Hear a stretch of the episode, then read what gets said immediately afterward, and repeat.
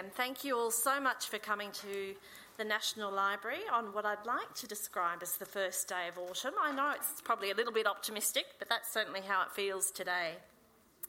For those of you who don't know me, my name is Catherine Favelle and I look after the library's community outreach branch, and being involved in events like tonight is certainly one of the perks of my job. As we begin this evening, I'd like to acknowledge the Ngunnawal people, the traditional owners of this land, and I thank their elders, past and present, for looking after our land so we can have the pleasure of calling it home.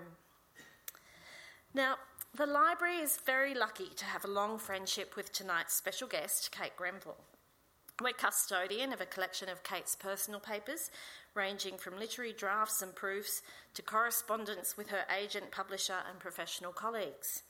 We hold audio recordings and photographs and copies of Kate's books in languages including English, French, Swedish, Slovenian and Hebrew. And that's before I actually got to the end of the list of holdings. There was a time in the not-so-distant past when Kate was living in Canberra and we could spot her regularly in our reading rooms and in Bookplate too. And Kate, we've missed seeing you here. We've missed wondering what you might be researching and writing while you've been sitting at our long tables in the reading rooms, and it's a great pleasure to welcome you back to us this evening. Tonight's event is presented in partnership with two of our other dear friends, the Australian National University and Text Publishing. And it gives me great pleasure to invite the ANU's Colin Steele to begin our evening. Colin.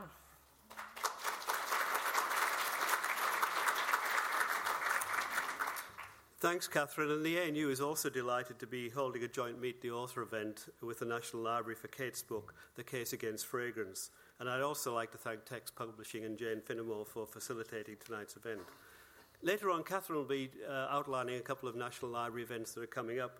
And I'd just like to mention our next one at the ANU, which is on March the 28th at University House with David Marr and Laura Tingle in conversation on David's new quarterly essay, Politics and Prejudice, examining the politics of populism in Australia and the rest of the world. To return to tonight's event, please ensure all mobile phones are turned off. There'll be an opportunity for questions later on after the conversation between Kate and Gia Metherell. Gia is the former literary editor of the Canberra Times when it had one of the best book pages, if not the best in Australia. Now its local book review content has ceased and its truncated book pages sadly come from outside Canberra. Catherine has mentioned a long relationship between Kate and the National Library. She is, of course, one of Australia's most celebrated writers. Her best-selling novel, The Secret River, received the Commonwealth Writers' Prize and was shortlisted for the Man Booker Prize and the Miles Franklin Literary Award. The Idea of Perfection won the Orange Prize. In the context of tonight, Coco Chanel once said, a woman who doesn't wear perfume has no future. Kate Grenville said in her youth she always associated perfume with elegance and beauty. But she now asks, what do we know about the power of perfume to make us sick? She was on a book tour promoting One Life, an acclaimed account of her mother, which is on sale with her other books tonight at the bookshop. On this tour, she was dogged by ill health and started wondering, what's fragrance? What's in it? Who tests it for safety? What does it do to people? And who regulates the industry? The more Kate investigated, the more her novelist's instinct to explore and question was piqued. And as she said, her inner scientist was unleashed. The Case Against Fragrance is a result of her investigation, a work of non-fiction combining memoir with rigorous research. Jane Austen fans could almost subtitle Kate's book, Scent and Sensitivity.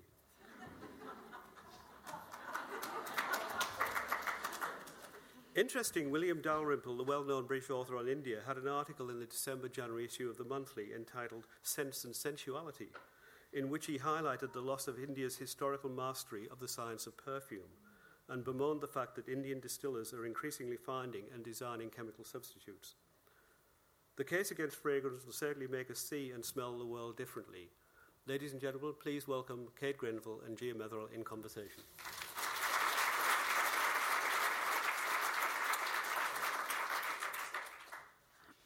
Thank you, Colin. I think that's pretty hard to surpass, the Sense and Sensibility. Kate, as Colin alluded to, the book is very much arose from your personal experience. It goes back. It's not a recent affliction. It goes back a way. Can you tell us the story of your relationship with fragrance? Yes, certainly. But let me just apologise in advance for my voice. As you can hear, it's fading rapidly, so I'm hoping that Gia will ask very long questions. But I'll do my best. So I'm sorry it's a bit croaky and faint. Yes, I've always known that I had a slight problem with fragrance. Actually, not always. When I was in my 20s, having dates with boys, I used to, of course, pour perfume all over myself in an attempt to become desirable. They, of course, were pouring Old Spice over themselves in a similar attempt. And I used to wonder what was wrong with me, that I didn't enjoy dates. After half an hour, I'd have this ripping headache and just want to go home and have a shower and go to bed. I thought, oh, I must be totally neurotic, you know. I thought I liked boys, but as soon as I go out on a date...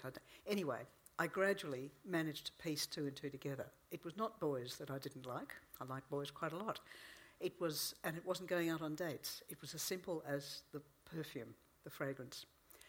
So as the years went on, I used less and less. I started to eliminate it from other products as well as actual perfume. But about 10 years ago, I suppose, I noticed it had got much worse. And as I think Colin or Catherine mentioned, when I was on tour for my last book, which was only 2 years ago, you know, as a writer, you can be a recluse at home in the controlled environment of your house. But once you step out in the world, you're exposed to what other people are doing. That's when I realised that it was a major problem. In fact, there was a night in Launceston in a hotel that was very heavily fragranced, as many hotels are now, when I had such a headache and the perfume from the foyer was coming in through the crack around the door. So after the book business was finished, I went out in the streets and found a newsagent where I could buy packaging tape, nice and wide, and I sealed myself in for the night like a pharaoh, and I thought, I have just, you know, crossed some boundary into crazy person territory. But I also thought, am I really that crazy? And that was the very night that I sat up and I had my laptop with me, Googled fragrance headache, and that's when I realised that I was not alone. In fact, the figure is that 35% of the population get health effects of some kind from fragrance. 35% know that they do, either headaches or asthma or skin allergies or many other sorts of effects. And that's when I began to think, well, if it's that common and yet nobody is talking about it, maybe somebody should. I suppose having the problem is one thing, but actually as a novelist turning scientist is another. And I don't think your publisher was madly keen on the idea. So what impelled you then to I assume spend quite a lot of time and effort researching this? So there's some very hard data in here. There is, yes, I did some hard work. What did you hope would happen? Look, my publisher was terrific. He's a marvellous man, Michael Hayward at Text Publishing. I told him that I planned to write a book about fragrance and he blanched. I've never seen anybody blanch before, but he did. The blood left his face. And he said, Kate, for you to be writing a book about fragrance would be like Mozart giving up symphonies and taking up greyhound training. Which was very nice of him. I would not compare myself to Mozart. But that was how keen he was. But he's a fantastically loyal publisher.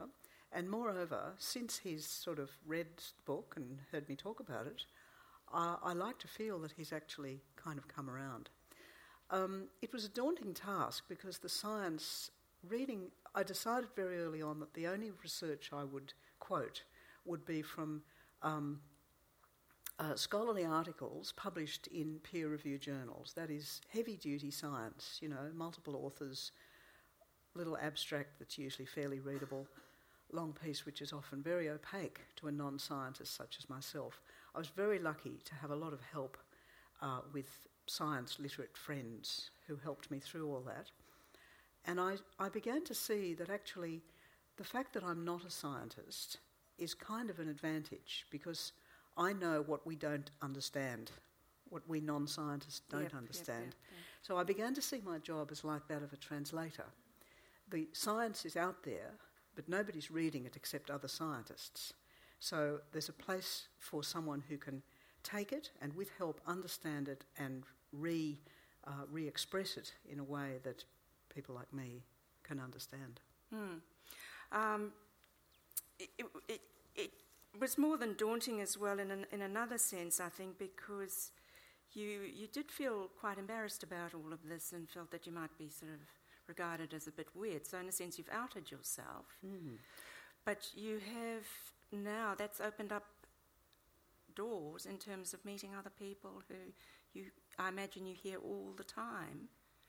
You know, this has happened to me to a greater or lesser extent. That's absolutely right. It's been an interesting process for me. In fact, the whole book has been a process, and I suppose that's where being a novelist coming to this subject is also an advantage, because I could see that a book has to have if not an actual story, a sort of narrative shape, so that you're not just reading a whole lot of facts. You're actually, going on a journey, I think is the cliche. And I have been able to do that through exploring my own questions as they one question leads to another. Mm. How many of us are there? What is it in the bottle that's making us sick? Who is regulating it? So it became a kind of narrative. I'm sorry, I've forgotten the second part of your question. Oh, the shame. I wanted to talk about the shame. Sorry, yes. Sorry, I'd also forgotten it. The shame is an interesting thing, because I suppose we all like to feel that we're kind of normal. I suppose that's where that shame comes from. But for a very long time, really until I started writing the book, I didn't tell anybody. I knew it myself, but I didn't tell anybody. And I now realise, I began to realise writing the book that one of the... because it's terribly difficult to say to somebody, I'm really sorry, but the way you smell is giving me a headache. That's a seriously difficult conversation to have with your colleague or whatever. And I have a feeling that one of the tasks of this book might be, or one of the things that it might be useful for, is to be just casually left lying around as a substitute for the impossibly awkward conversation. So I did feel... I did feel shame, but of course the more research I did, and particularly when I discovered how common this was, I thought I actually have a responsibility in a way. As a person with a bit of a public profile, I thought I probably will get this book published, whereas perhaps another writer might not. And this is a book that should be out there. So I felt, that it was a kind of... someone had to start the conversation, is what I was thinking. As 30 years ago, somebody had to start the conversation about passive smoking. Kate, you talk about people putting stuff on themselves, but it's not just that, is it? I mean, it's... In the book you say it's everywhere, and I was going to ask you to read a thing, but... perhaps you could read it. I was going to say, given the state of your sore throat, if you don't mind listening to me, I'll... So you say, fragrances everywhere. Unless you go out of your way to avoid it, you live in a permanent mist of scented air. Think about the morning routine for a typical woman. She wakes up from 8 hours spent in sheets and pyjamas fragranced with detergent. She goes to the bathroom and uses a loo smelling of toilet cleaner. The toilet paper probably smells of flowers, and there might be an air freshener in the bathroom too. She washes her hands with scented soap. She has a shower using fragrance soap, shampoo and conditioner. She dries herself with a towel, radiant with the scent of laundry detergent, and applies fragrance, deodorant and moisturiser. She puts on clothes. They smell of the same laundry detergent. She dyes her hair with fragrance product or hairspray. Each item in her makeup bag, foundation, powder, blusher, lipstick, adds more perfumes. She'll throw the empty packets into a bin with a liner that smells of lemons. To finish, she gives herself a good squirt of her favourite scent. She hasn't even had breakfast, and already she's been exposed to fragrance in something like 15 products, 16 after she's washed up her cereal bowl in scented detergent. And then she goes out into the world. Say she works in an office, she'll breathe in everyone else's choice of perfumes, colognes, deodorants, and laundry detergents on the bus. She'll breathe more second-hand scent all day at work. The air might be freshened there as well with reed diffusers or a wall-mounted squirter. If she goes shopping at lunchtime, she'll get another dose, second-hand fragrance from the other shoppers, plus the room fragrance that many shops now use, and the smell of fragranced candles and soaps in the bed and bath shop, and the gift shop and the florist. If she stops at a supermarket, she'll get a big hit of detergent smell in the laundry product aisle. If she takes a taxi, it'll probably have one of those fragrance diffusers. Even after she's gone home for the day, she'll still be breathing fragrance, because each one of those sources of second-hand scent will have left a little residue in her hair, on her skin, and on her clothes. So it's absolutely ubiquitous, as we probably all now recognise. Yeah. Yeah. What is in those smells? Ah, well, the fragrance industry has a list on their website of roughly 4,000 chemicals that are the palette, as they call it, from which fragrance manufacturers create their particular smell. But beyond that, we can't actually know, because what the manufacturers do is combine a little cocktail of up to 150 or 200 chemicals to make their particular smell. And that is the subject of a trade secret. That's a commercial in confidence thing, because that's, you know, they've put money into putting it together in just that way. And as a result, those ingredients, that cocktail of anything up to a couple of hundred chemicals, does not have to be declared on the label. So any fragrance product will have, in unreadable tiny letters, a whole lot of other chemicals, some of which are not too good either, but in there somewhere with the one word fragrance or parfum. Mm. Now that's the legal sort of cover-all for that cocktail of completely unknown chemicals. The only way you can actually know what's in a scented product is to take it to a chemist who has an elaborate machine which can, identify all the things. So even if you knew which chemicals out of those 4,000 were upsetting you, it wouldn't help you, because for any scented product, you can't know what's in it. And of course, many scented products don't have to declare anything on the label. For example, air fresheners and so on have completely unregulated amounts of all the fragrance chemicals, and cleaning fluids and air fresheners and things like that don't have to declare anything on the label. Why is that? I think the theory, it's a good question, I think the theory is that it's not up against your skin. Certainly the fragrance industry's justification for air fresheners and reed diffusers and all those things, not listing ingredients, and having unrestricted amounts of the chemicals, some of them are restricted but not for these products, is that you don't actually rub air freshener on your skin. Well, of course, you do more than that. You're breathing it into your lungs. It is also falling on your skin, and many of the chemicals can go through the skin, but, you know, you're taking it through your lungs, and those delicate little bits in your lungs, they're specifically designed to let things into your bloodstream. Is there a particularly common chemical that most of our, say, cosmetics, toiletries, that sort of thing would use? Well, there has been research from the University of Melbourne by Anne Steinemann, who took a basket of 40 or 50 very commonly used products, and she has listed the most commonly occurring of these chemicals. But of course that list would vary depending on which chemicals are used. Mm. Certainly some are more common than others, but as I say, it's not all that useful to those of us without mass spectrometry, gas chromatography. I haven't quite got that right, but it's something like that machines. You would think that those chemicals had been tested and were declared safe, but that's not so, is it? This was another absolutely astonishing fact to me. I mean, we live in a world that many people disparagingly call the nanny state. Everything's regulated, you know, within an inch of its life. My sister-in-law grows, has chooks, the happiest, healthiest chooks in the world on her farm near Gundagai, but she can't sell those eggs unless she gets a laborious paperwork and certificate from the egg board. Children's playgrounds are so boring, children can hardly want to play in them. And yet, when it comes to fragrance and these 4,000 chemicals, and we're going to get onto in a minute the fact that many of these chemicals are definitely bad for us, there's no question about that. The horrifying thing is they're really not efficiently regulated at all. The fragrance industry, as it proudly says on its website, is a self-regulated industry. So, you know, I had this idea that if something was for sale, it meant that it had been tested by objective, government people and had been declared safe. This is actually not the case at all.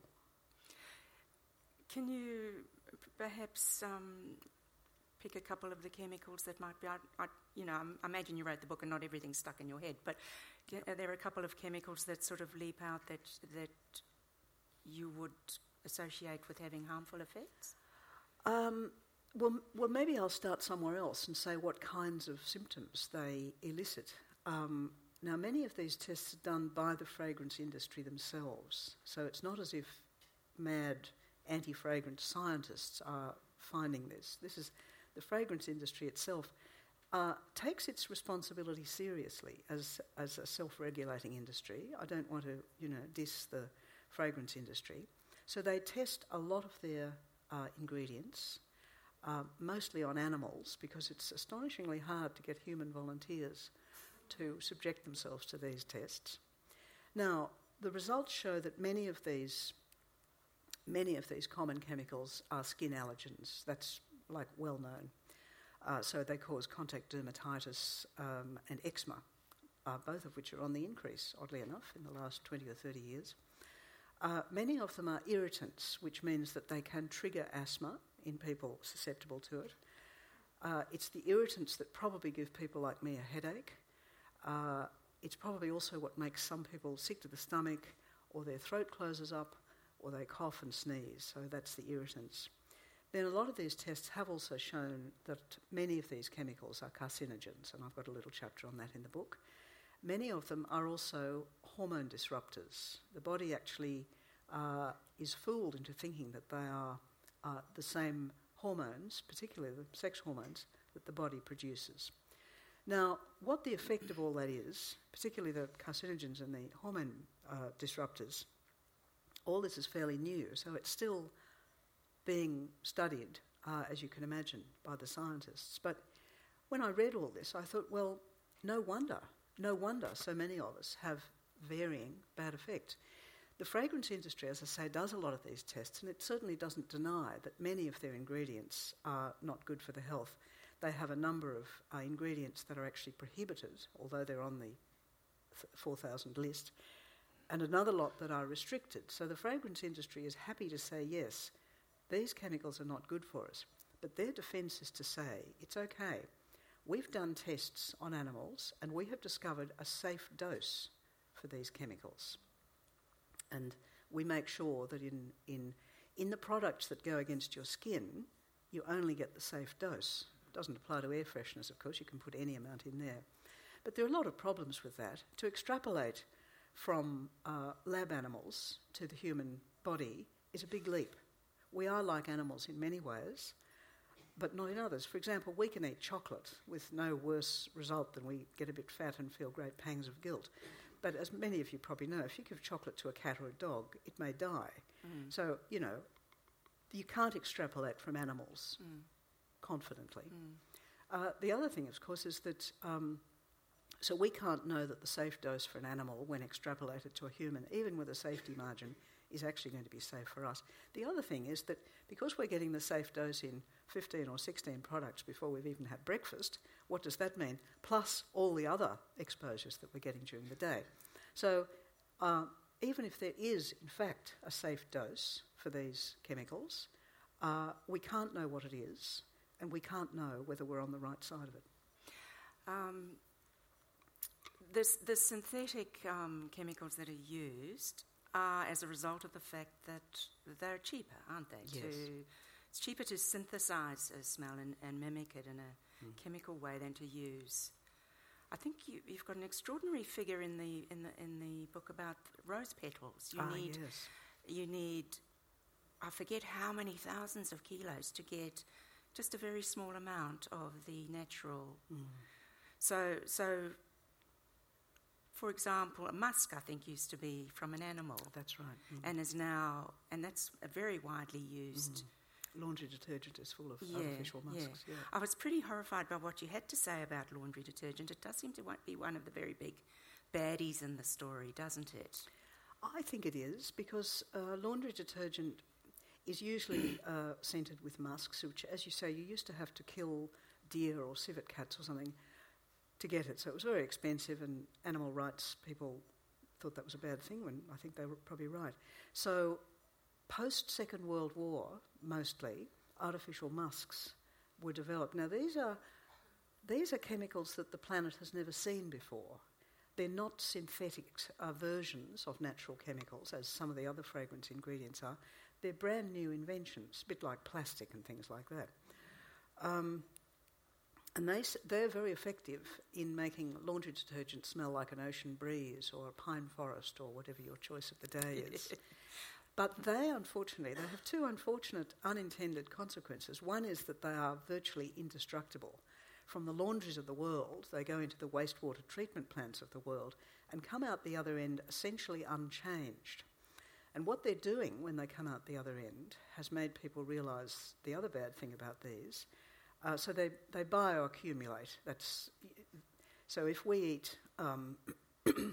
eat fish that have, or virtually anything that's been in contact with these things, you probably all know what bio... This is Canberra. You will all know what bioaccumulate means. Yes, we do, I think.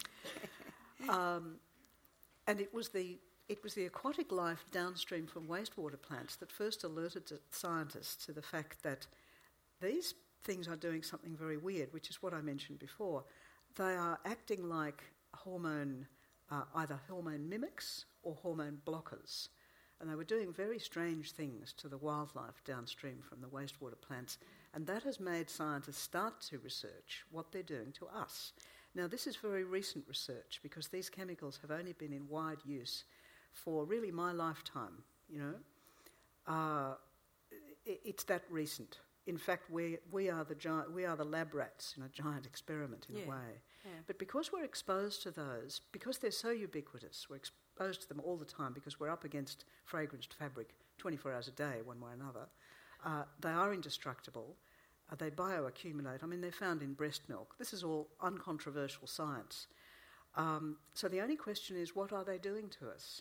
If, for example, a mother pregnant with a baby boy is getting a bigger dose of estrogen in the form of these musks than her body would normally produce, what might that be doing to the child in her womb, particularly a boy child? So these are questions that are still being studied, but they are of huge concern given that fragrance is an optional extra to life. Yes. So it's a modern day problem. With the old perfumes, do you think you would have had the similar headaches and that? The concentration of the natural oils or whatever that's in them? Look, some people are sensitive to natural oils, essential oils, because although essential oils are made from natural ingredients, for example, all those squillions of kilos of roses, I've forgotten too, but it's a gigantic number that you need to produce a tiny drop of rose otto. It's true that they are made from natural ingredients, but they are concentrated in such a way that nature did not intend us to smell them like that. Nature intended us to pick up a rose, or at most half a dozen roses. On Valentine's Day, perhaps a dozen roses, and smell them. It did not intend us to have up our nose something that is the equivalent of, I don't know, thousands, 40,000 roses. Yes. So that's why some people, although they're natural product, some people are still sensitive to them because, in a way, they're not very natural. Yeah, I mean, I can't, for example, bear to have hyacinths or jonquils in the room. Uh-huh. I absolutely cannot stand the... Because we have to take them out. It's a very strong smell, isn't it? It's a very strong smell and it's perfectly natural. Mm. And would you differentiate between expensive perfumes and cheap ones then? Does it make any difference? Thank you for that question, because many people say to me, oh yes, cheap perfumes give you a headache, but my expensive one wouldn't. But like cheap wine and expensive wine or something. Yes, French champagne couldn't possibly give you a headache. Would that it were so. Well, unfortunately... there's no way of knowing because even the most expensive perfumes don't declare their ingredients. Yeah. And of course, you know, if you're a manufacturer and you've got something that's like 1,000% cheaper to make virtually the same smell and you don't have to declare the ingredients, would you use the expensive $300 for less than a teaspoon of rose oil? Probably not. Mm. So I think even the expensive ones, they may smell nicer than the toilet cleaner, but essentially they're made of the same things. Sorry. Now, I was really interested to read that in the United States and Canada, for example, which I've never heard of. There are organisations and workplaces that have fragrance-free policies. Mm-hmm. And we in Australia must be lagging way behind that, because I don't think I've ever been aware of walking into anywhere that said, you know, this is a fragrance-free zone. Were you really surprised to discover that, or did you know about it well before? I had no idea. I was astonished. The reason why in Canada it was some progressive nurses in Halifax at a famous I've forgotten the name of the very famous hospital in Halifax, and the nurses, some of them were sensitive, but they also could see that some of their patients were suffering from the input of fragrance. So they made that hospital fragrance-free. This is a long time ago. They were very forward-thinking, those nurses. And Canada has since then been on the leading edge of saying, yes, let's stop pumping this stuff into the air without knowing what it's doing to people. Now, in America, it was a little bit different. In, I think, 2008, a woman who was sensitive to fragrance and had asked her colleagues to stop wearing fragrance and putting potpourri and diffusers on their desks. Okay, so she had had that problem. She had gone to management and said, look, please, would it be possible to ask people to, cut down on the smell? They said, oh, no, it would be going against their constitutional rights to ask them to refrain. So she soldiered on until one day she collapsed and had to be taken to hospital, and it was very clear that she could never go back to work. So she found a good lawyer and took her employers to court and won a very, very large payout. Now, within about a week, government offices all over America became fragrance-free, at least in theory. So they had fragrance-free policies, fragrance-free or low-scent signs up.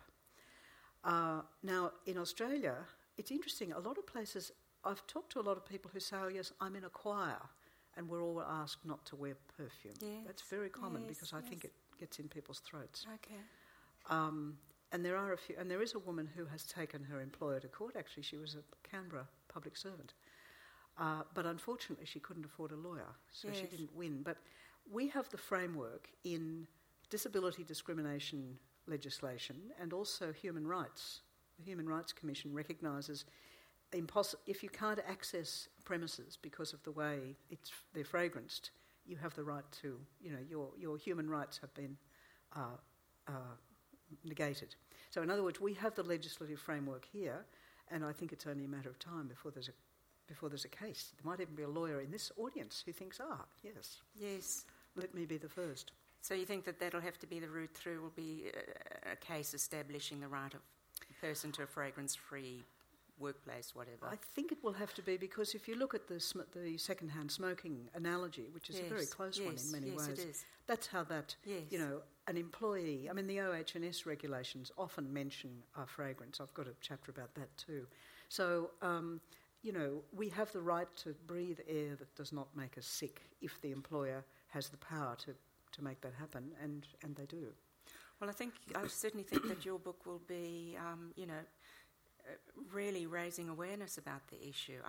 Even though I was sensitive to a couple of things, nothing like you, I had no awareness at all of what I was using in my home, and since then I've been going around sniffing the sheets and my laundry and reading my bottles and being absolutely staggered by what's in them. And I have seen the perfume or whatever it is, and some of the other chemicals that you mentioned. So I, for one, will be reassessing the way I run my household and my toiletries, etc. Well, the thing is, fragrance-free, as you no doubt know, are very easy to buy these days. The market has spoken, and the market says we may not quite know why we don't want to saturate ourselves in fragrance, but we want to go fragrance-free. So you can buy it at any supermarket now. Yeah, well, I'll certainly be looking out for it now. What would you really like to see happen? Would you like, actually, for there to be some sort of uprising, or you in the lead, or what do you think needs to happen to, aside from a court case, to...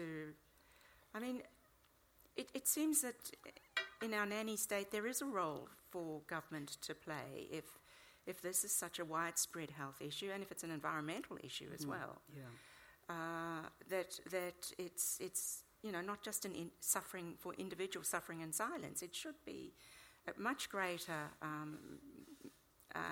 concern at a policy level about this in the health department, I agree. In the environmental department. the judge who awarded the woman in America the big payout said that the problem with the fragrance was that it interfered with the major life activity of breathing, and it is as basic as that. Now, exactly what you do next, it would be, I think, a mixture of things, and certainly legislation, but that often happens after litigation. I think I used the word legislation before, and I actually meant litigation. Sorry, the brain is a bit addled by the virus. I think a successful court case would do a great deal, but I think all of that is kind of way beyond my area of expertise or knowledge. My aim in this book is to start the conversation and to make people like you just start to say, well, wow, we are using this stuff, we are saturated in this stuff all day, every day. Let's start to think about it. Yes, we may still choose to use some scented products, but let it be an informed choice, not just a sort of passive, oh, well, this is the products that are there. Let's start the conversation to realise the effect that something that one person does will have a big effect, possibly, on the health of people around them. So the starting point is awareness, I think. Mm. Mm. And I'm hoping that... copies of this book will be left casually lying on desks all around Australia to make that happen. Well, I hope so too. And I have a suspicion that some of our audience may hope so too, because I would think that given the figures that you've mentioned, mm-hmm. People in the audience might also have similar impacts on their well-being. I wonder if we could ask for a show of hands. Those who are affected by, oh my goodness, that's more than 35%. Wow, it's a lot of people. I suppose you're self-selected because you've come to hear a thing about the case against fragrance. Well, I think, Kate, we will open it up to the audience now. If you would like to have questions, I just would ask if you have got, if you have had a problem with scents and whatnot. Please keep it brief because we don't want a long, life story about it. But you're welcome to state, your experience. I think you were first over there. Actually, this lady was first. But this lady. All right, we'll go to a second. Thank you. Kate, I've actually had the experience of being sacked from a government department in Canberra. Oh, my goodness. When I very politely asked my boss... if she could reduce the perfume after I had passed out at work, smashed my face on a filing cabinet, which I have a permanent scar for. Her response was to put her hands on her hips and say to me, well, you will have to find another job because I'm not changing anything I'm doing. I'm the perfume girl. I wear a different perfume every day, and we can't have you here because you won't be able to come to meetings. Wow. From a job that I adored. Yeah. But just as a second thing, I didn't know whether you would be aware of this, that the National Gallery of Australia at the moment has the Versailles exhibition on, where they are pumping perfume into the foyer. Yeah, good point. Yeah. Good point. That you can't get by. Yeah. Now, as an enhancement to your unforgettable experience. And look, so I could end up in hospital. Absolutely, from waiting in line to see that show. Look, I actually wrote to the director. I read that in the Monthly. I haven't been myself, but I read it in the Monthly, and I immediately wrote to the director of the National Gallery. Very reasonable, reasoned, mild-mannered letter, just putting out some of these facts. No answer. No answer. How long ago is that? Oh, when did that Monthly? It would have been the January Monthly, probably. So, he's had plenty of time to reply. So well over a month. He won't. Oh, great. They were willing to do that, and yet they want to keep it going. It'll be embedded in everything. Yeah, but the more of us protest, next time some fragrance person says, oh, we could enhance this exhibition with some fragrance... they will think twice about it. So that's what we've got to do. We've got to make the fuss, not be embarrassed. Thank you for that. Thank you. I've been living with this sort of thing for 40 years, and I really want to thank you for writing this book and going around and talking about it, because there are two things for me right now. One of them is that I'm fairly sure that my speaking about chemical sensitivities and perfumes and whatever has led many people that I encounter living in this town to decide I'm crazy. Oh. And I have to tell you, I'm awfully sick of it. So I'm sick of what the environment does to me, and I'm sick of what people will then do. And one of the things I wanted to tell you is that we've done some work in my allergy group for several years to get the ACT Health to take this seriously. And about 4 years ago, they put in a policy at the hospital on managing people with chemical sensitivities. Fantastic. And it was a bloody good policy.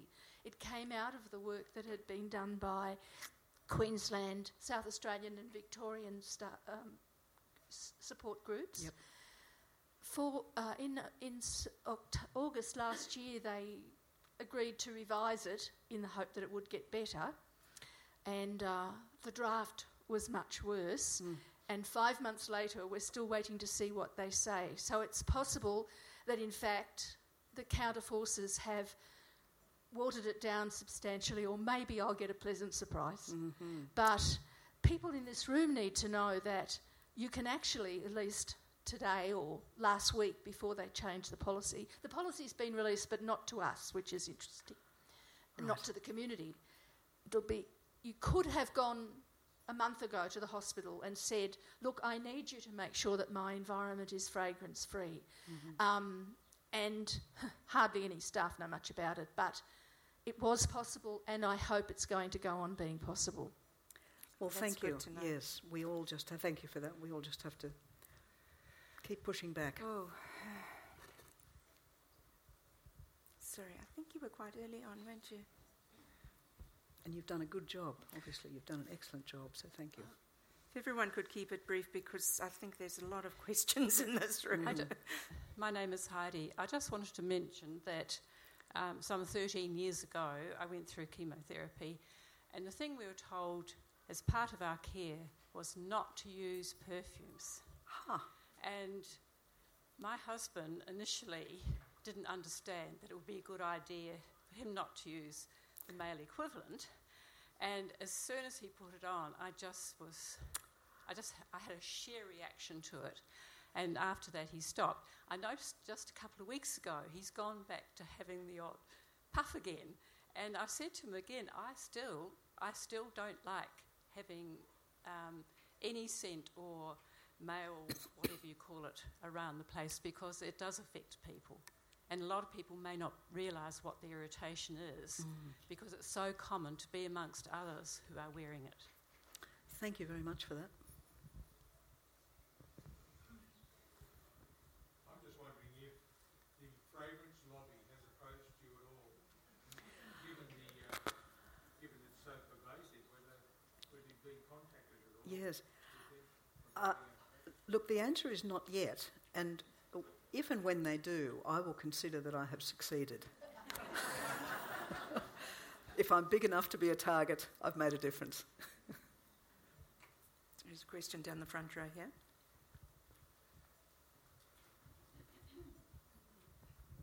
Thank you.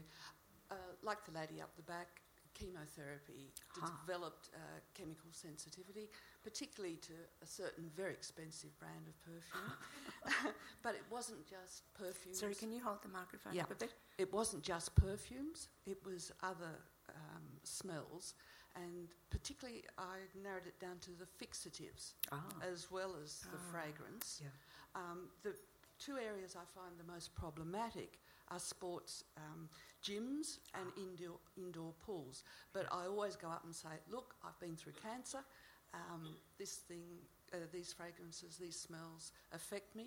Will you please ask the people not to wear it? And usually they comply because you use the word cancer. That's actually a really good, yes. I wouldn't want anybody to tell lies, but actually it sounds like a very effective way of cutting through the resistance.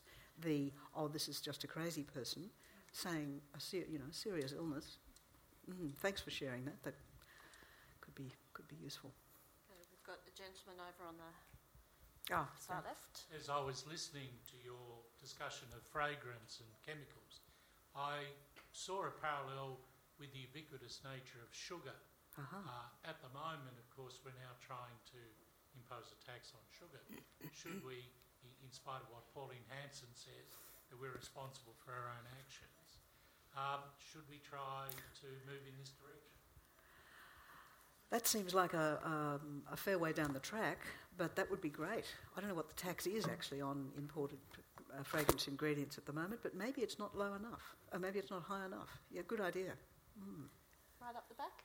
Yeah, this is just a comment following up on the person who mentioned fixatives. Mm-hmm. I know I'm close to someone who has pretty violent reaction, as in throat closing over, to aromatic hydrocarbons. And so amongst that 4,000 list of chemicals that are being used, he would probably be allergic to some of them and not to others. Mm. And we find sometimes that even fragrance-free situations can trigger this, and it's often spores or fungus as well, which has an almost unable to be smelt smell, if you like. But so the fixative business is, and some fragrances that you think would be a problem aren't, and it seems to be this, what they're attached to or what their disperser is. Just wondered whether you've been able to address that in what you've written. Look, I haven't. I opened up a can of worms, in a way, once I started doing the research, because it led me into the plasticizers in plastics, the hormone disruptors in pesticides. There's a whole Pandora's box there, of which those other fragrance ingredients. I do mention phthalates and the UV blockers, both of which present problems also. I had to stop somewhere, but I think we just don't need such elaborate products. I think that's probably the bottom line. We can go back to much simpler products, soap rather than... I think, and probably the other thing is the antibiotic washes and things. I mean, it's a complete nonsense. And now they're ubiquitous as well, and creating, of course, resistance. Absolutely, but they're being banned. Why we need to live in such a fragranced world, a question I think we should probably all ask ourselves. I mean, it's not as if we're living with open sewers or in the olden days and all that sort of thing. That's right. It's quite extreme, isn't it? And it's even in you talk a lot actually in the book. Sorry to interrupt you, Kate, about the baby fragrances. Oh, that's just heartbreaking. In their nappies, in their wipes, in their their skin is so absorbent. Their bodies are not developed yet. They can't deal with this stuff. For babies, particularly, it just horrifies me. It is horrifying. I mean, the natural smell of a baby is beautiful. Unless they're chucking or pooping. Yeah, but there's soap and water to clean that up. I mean, you don't need a daily going around in scented nappies and that sort of thing. I mean... I quite agree. Sorry, now I interrupted the question. Sorry, Catherine. We have another question over on the left. Oh, just I was just reminded in listening to your talk about... reading, I'm not an expert in this area, but in the area of psychoneuroimmunology, some of the early research that was done very specifically was focused on the olfactory nerves and their connections in the brain, and the definite connections in terms of immune response, which you can look at sometime. Uh-huh. But I was also reminded of what was it like before there was any perfume industry, and there's some wonderful early... I don't know if you've looked at these as part of an introduction, but... accounts from medieval times, Middle Ages, of what was valued for scent was when people gathered, youth gathered especially, was clothing that had been worn over and over and over again and stank just as much as possible of sweat, even urine, and all sorts of other things. And there were court cases of, for example, one was where a young woman had cut a piece of clothing, a little fragment of cloth out of a man's attire at a party, and she was charged by the family because of the smell. So the natural odors enhanced was what was valued. Right, yes, the whole business about the olfactory, it's not something I went into in huge detail, but it is fascinating because it reminds us that we are still animals, and at that level, quite primitive ones. Mothers and babies can recognise each other by smell, human mothers and babies, just like sheep and other animals. We can pick up when a man's immune system is going to make, if we have a baby with him, that child will have a stronger immune system. We can actually smell that at an unconscious level. We don't respect our olfactory system as much as we should. It's a very powerful thing. Any others? Any other hands going up? Oh, another one. Front row again. Hang on, we'll just bring a microphone to you because we're recording. Thank you. When I was working for the science program, Quantum, just hold it closer to your. When I was working, that's it. Yeah, sweet spot. Yeah. When I was working for the science program, Quantum, we did a study, a program on early memory and how the process of actual memory gets kick-started. And what it is, it's the smell. Mm-hmm. And so what they did was habituate some poor newborns to the smell of a fresh lemon as opposed to the mother. But apparently they need the smell to kick-start the whole neurological process of memory. Yes, there's a lot of studies about infant-parent bonding through smell, and it does make you wonder. In fact, at one of the Canberra hospitals, I had a young friend who had a baby there some time ago, and she said to me, the nurses said to us, stop using fragrance products on either side of the birth for some time, because as the nurses put it, bub needs to learn the smell of mum and dad. And you can imagine how what a basic sense of reassurance that must be. Well, if that basic smell is clouded and completely masked by synthetic smells, what happens to that sense of reassurance? You know, you've reminded me of my little baby, when he was a little baby, developed a habit of sniffing me as he fell asleep at night. He'd just put his nose up on my cheek and go... and he kept doing it till he was about 7 years old. And I thought it was quite bizarre. But now, after reading Kate's book, I understand what was going on there. Fortunately, he stopped now, which is a relief. Do we have any more questions? We've probably got time for one more question before we move the conversation upstairs. Does anyone want to be lucky last?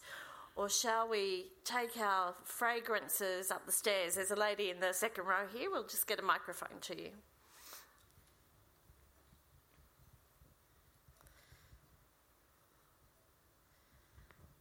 Kate, I used to live in Oxford where there was a wonderful herbalist called Culpeper's, and one of the things that they produced were sleepy pillows with filled with what they claimed natural things like lavender and thyme and other things, and the whole idea was that they encouraged sleep. Now I'm just wondering, I'm sure that Culpeper's stuff was natural, and those things like lavender and thyme, the scent goes on and on. Can I just be clear that we're not talking here about those naturally occurring things that, in fact, do help us? Yes, although Gia has just said that she can't bear to be in the room with hyacinths and other strong-smelling things, so it is a spectrum, and there are people who, even with an absolutely 100% natural flower in a pot, are going to be sensitive. But yes, there's some fairly good science about lavender and so on in its natural state, like as the plant, as opposed to the 1,000 times distilled and concentrated form.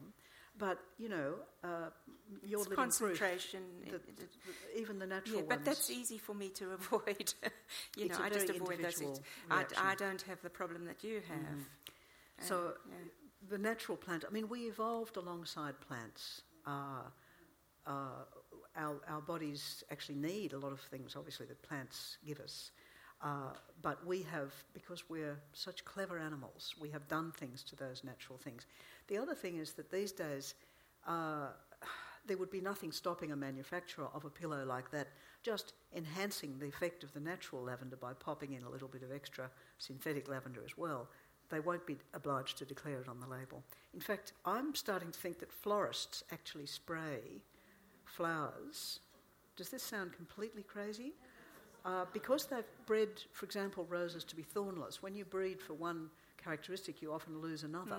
So I have a feeling that the roses might have lost a bit of their natural smell, and you go into a florist shop and it's...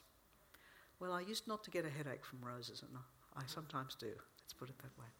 Oh, that's really interesting. Well, thank you both very much for an incredible evening's discussion. If you haven't read the book, I have to give you a warning that when you do read it, you will spend the whole time you're reading it doing an inventory of every product in your home. You may find yourself standing for hours in the supermarket looking for fragrance-free deodorant and shampoo until you find it. It will certainly change the way you think about perfume, fragrance, all of those little hidden smells that permeate our lives. I wouldn't be doing my job if I didn't tell you the book was for sale upstairs at a 10% discount tonight. So if you haven't read it yet, please grab a copy. Kate has also agreed to sign copies for us tonight. And if you're feeling a little bit sensitive about perhaps the perfume that you're emitting this evening, you don't want to get too close to Kate, please let us know. We can help pass books between her and... You won't catch her bug, she won't smell you. So just let us know how we can help in any way. Thank you very much for coming tonight, and thanks Kate and Gia. Thank you, Gia. Thank you so much. Thank you, Kate. See you upstairs.